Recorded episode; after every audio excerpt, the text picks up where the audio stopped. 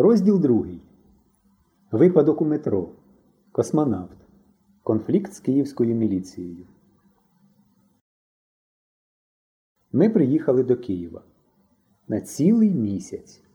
У гості до мого рідного дядька і моєї рідної тітки. Це було прекрасно. Ми цілий рік мріяли про цей день. Не те, що ми ніколи не бували в Києві. Бували. Я в один раз, а я аж двічі. Але тоді, вперше, ми були усім класом на екскурсії, всього лише два дні. А вдруге я був сам, без яви. То було, звичайно, не те, зовсім не те. Ви ж самі знаєте, що радість, якої не можна розділити з найліпшим другом, це не повна радість. І навіть не пів радості, а якась четвертинка. Отож не дивуйтеся, що в нас був такий піднесений настрій. Коли люди приїздять до Києва, з чого вони починають? Правильно, з Хрещатика. Так уже заведено. Ви злазите з поїзда, заносите свої чамайдани в хату, і ноги механічно самі несуть вас на хрещатик, навіть не питаючи вашого дозволу і бажання.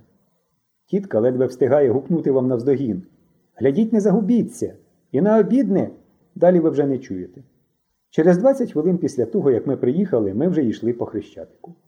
Що я сказав? Ішли?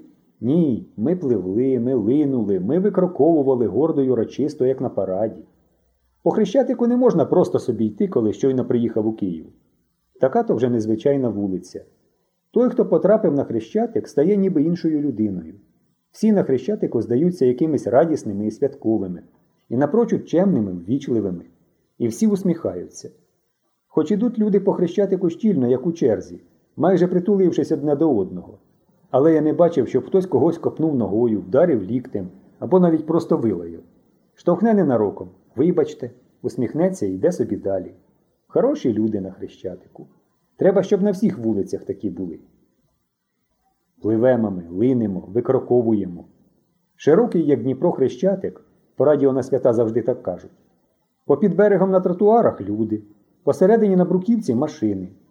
І так як на тротуарі не побачиш жодної машини, так на бруківці не побачиш жодної людини. Кожному своє. І щоб одне одному не заважать, навіть переходи під землю поховали. Такий же на хрещатику лад любо глянути. Легше у нас під воза вгнатися, ніж тут під машину, подумав я.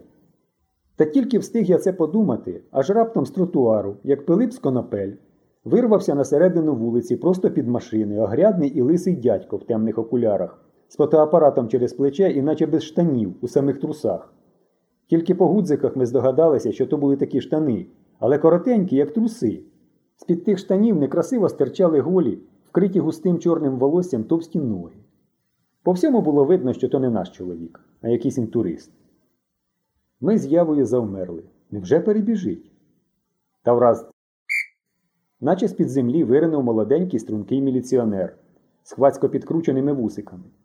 І головногий інтурист, не добігши навіть до середини бруківки, так і присів, смішно розчепіривши руки. Потім крутонувся і підтюпцем побіг назад. Міліціонер йому навіть слова не сказав, тільки усміхнувся і посварився пальцем, наче вчитель на недисциплінованого учня. Хоча інтурист був вдвічі старший за міліціонера. О, бачив, гордо сказав Ява. Думає, мабуть, раз приїхав з якогось там Лондона чи Ріо де Жанейро, то можна тут швендяти де хочеш. Дзузьки, лізь голубе під землю, як усі люди, невелике це бе. Потім Ява захоплено глянув на молоденького симпатичного міліціонера і сказав: Ти знаєш, Павлушо, все-таки нема на світі лучше, як бути міліціонером. По-перше, благородно, борешся з усякими злодіями, бандитами та хуліганами. По-друге, усі тебе поважають, а коли треба, й бояться. По-третє, цікаво. Не життя, а суцільне тобі кіно пригодницьке. Я, мабуть, таки стану міліціонером, а ти? А я льотчиком, вперто сказав я. Ти ж знаєш. Як хочеш, сказав Ява і зітхнув. Ява міняв професії, як циган коні. Сьогодні він моряк, капітан далекого плавання. Завтра він геолог, післязавтра директор контфабрики. По три кілограми тузика на день можна їсти. Тоді футболіст київського Динамо, тоді художник, тоді звіролов, що ловить для дресирувальників хижих тигрів, барсів та ягуарів. А сьогодні, бачите, міліціонер. Я ж ні. Я як ото вирішив ще у першому класі, що буду льотчиком, Так досі держусь, не схибив. Навіть дід Салимон сказав недавно. Ти диви, яке вперте. Мать таки буде льотчиком цей слинько, хай би його муха вбрикнула. Хіба що іноді я не витримую і ненадовго пристаю до яви за компанію. Та й то тільки на таку комбінацію, щоб лишатися льотчиком. Я вже був і морський льотчик, і льотчик-футболіст, і льотчик-художник, і льотчик-звіролов, і льотчик-геолог, і навіть льотчик на контфабриці, що возить літаком цукерки тузик. Але цього разу я від комбінації вдержався, бо не уявляв собі льотчика-міліціонера. Кого ж ти у повітрі затримуватимеш і штрафуватимеш? Чорногузів хіба? Ні, хай уже цього разу лишуся я просто льотчиком. Пливемо ми, линемо, викроковуємо по хрещатику. Праворуч багатоповерхові будинки, схожі на величезні кахлями обкладені груби. Один на одного громадяться, угору на печер склізучи. Ліворуч універмаг, склом на сонці виблискує. Далі здоровенницька дев'ятиповерхова міськрада. Скільки ж то у ній людей радиться така велика? Десь за міськрадою вежа телевізійна небо аж космос проштрикує. Оце висота! Нічого вищого в світі не бачив.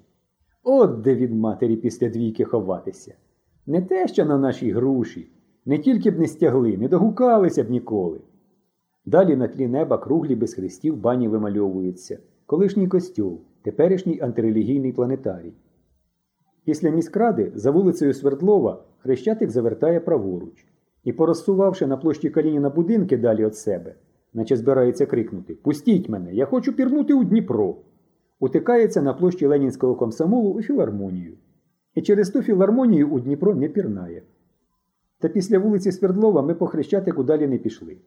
Бо праворуч була станція метро. А метро, як ви знаєте, це метро. І я хотів би глянути на того, хто, приїхавши до Києва з Васюківки, байдуже пройшов би повз метро. Не змовляючись, ми, як по команді, одночасно повернули до входу в метро. На нас одразу війнуло свіжістю і якимсь особливим тільки одному метро притаманним запахом. Хоч контролера десь не було, і проходи між спеціальними тумбочками, де горіли привітні слова Киньте 5 копійок, були гостинно відкриті, проходити зайцями ми навіть і не подумали. Хай хтось дурніший це робить. Ми вже один раз попробували. Хоч як швидко ти біг, ще швидше за тебе з тумбочок вискакують навперейми спеціальні держаки, і ти гепаєшся на них пузом. Отож, ми інтелігентно наміняли у касі п'ятаків, кинули і пройшли. Які ми все-таки культурні й благородні, з гордістю подумав я. Коли б я дурний знав, що зараз станеться. Диви, диви, старшина паляничко.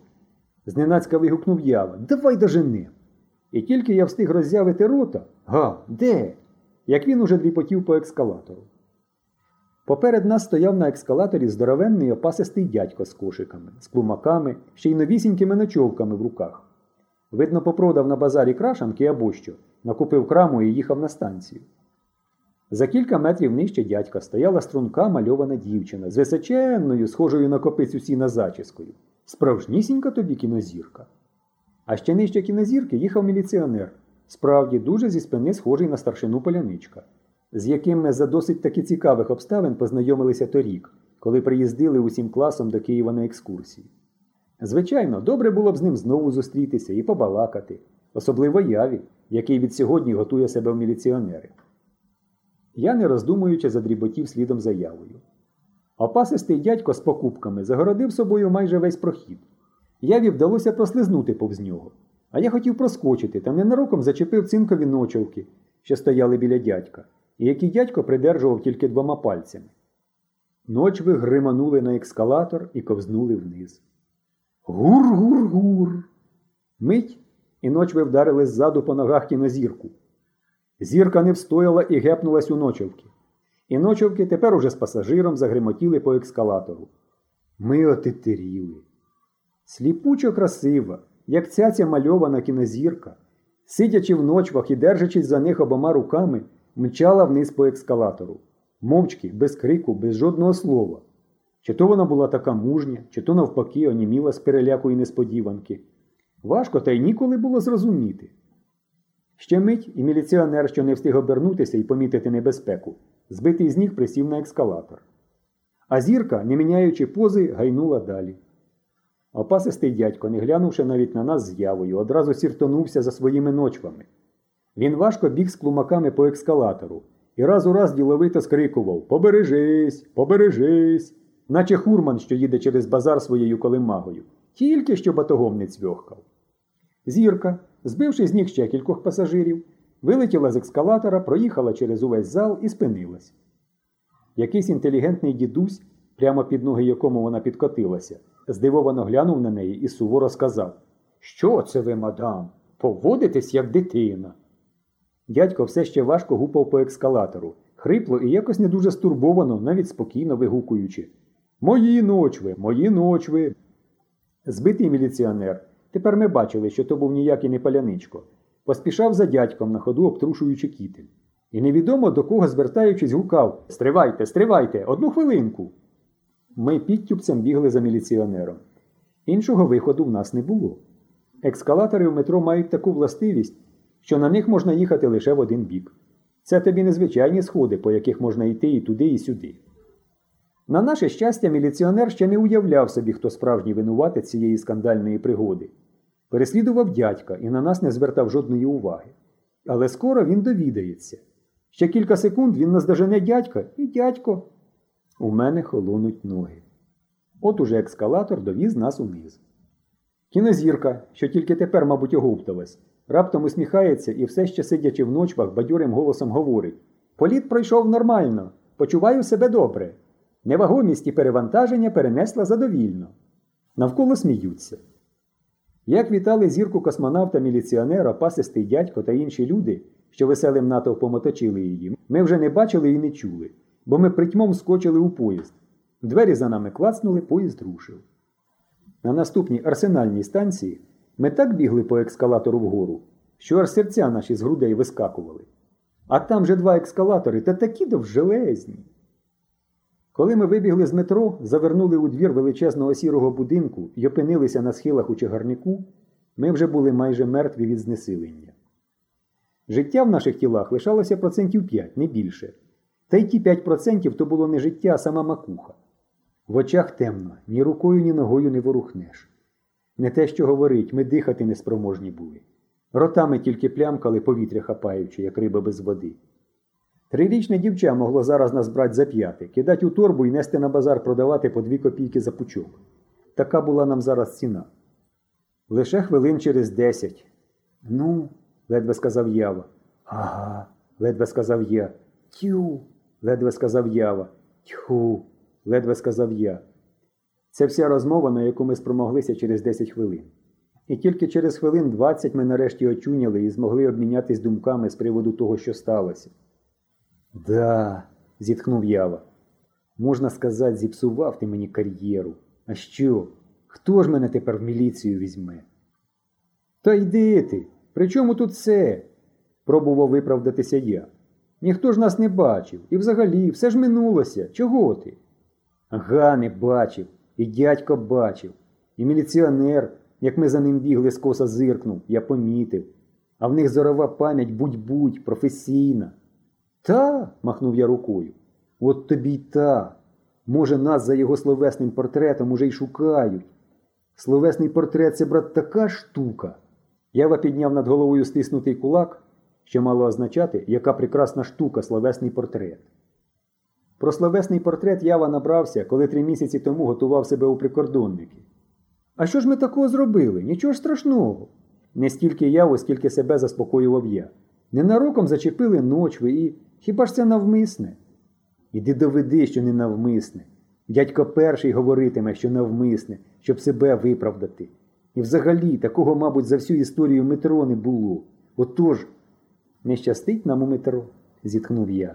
І минулого разу, пам'ятаєш, скандал був і тепер. Закон парності, зітхнув ява.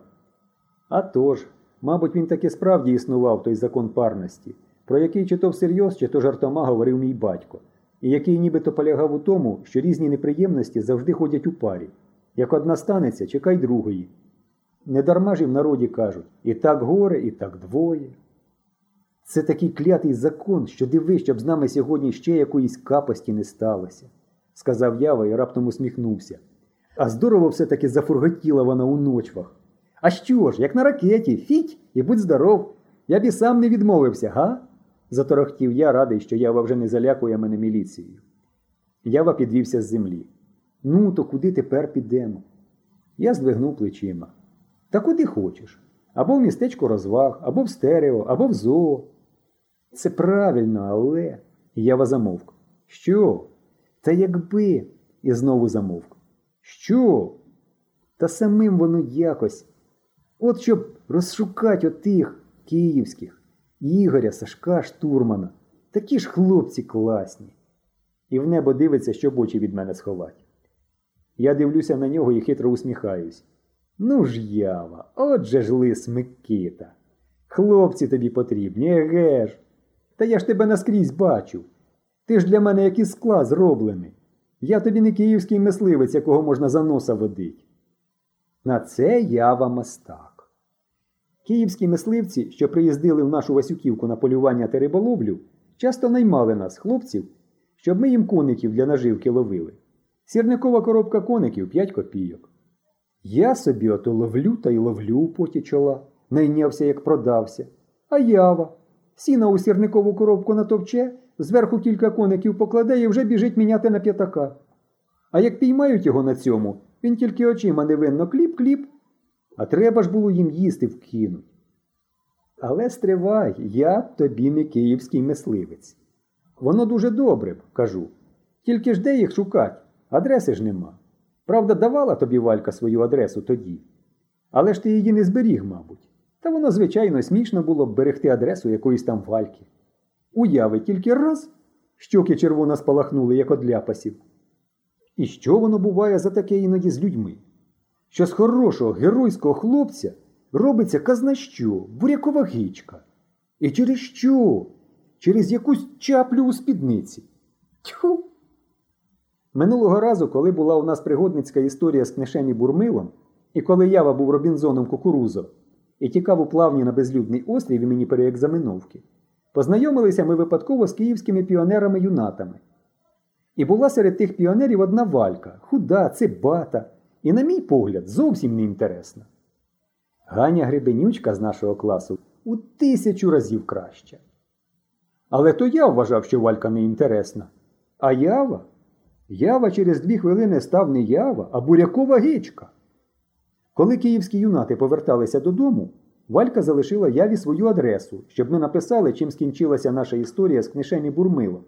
Її дуже, бачите, це цікавило. Минув час. Історія з книшем і бурмилом закінчилась для нас щасливо. Ми були героями.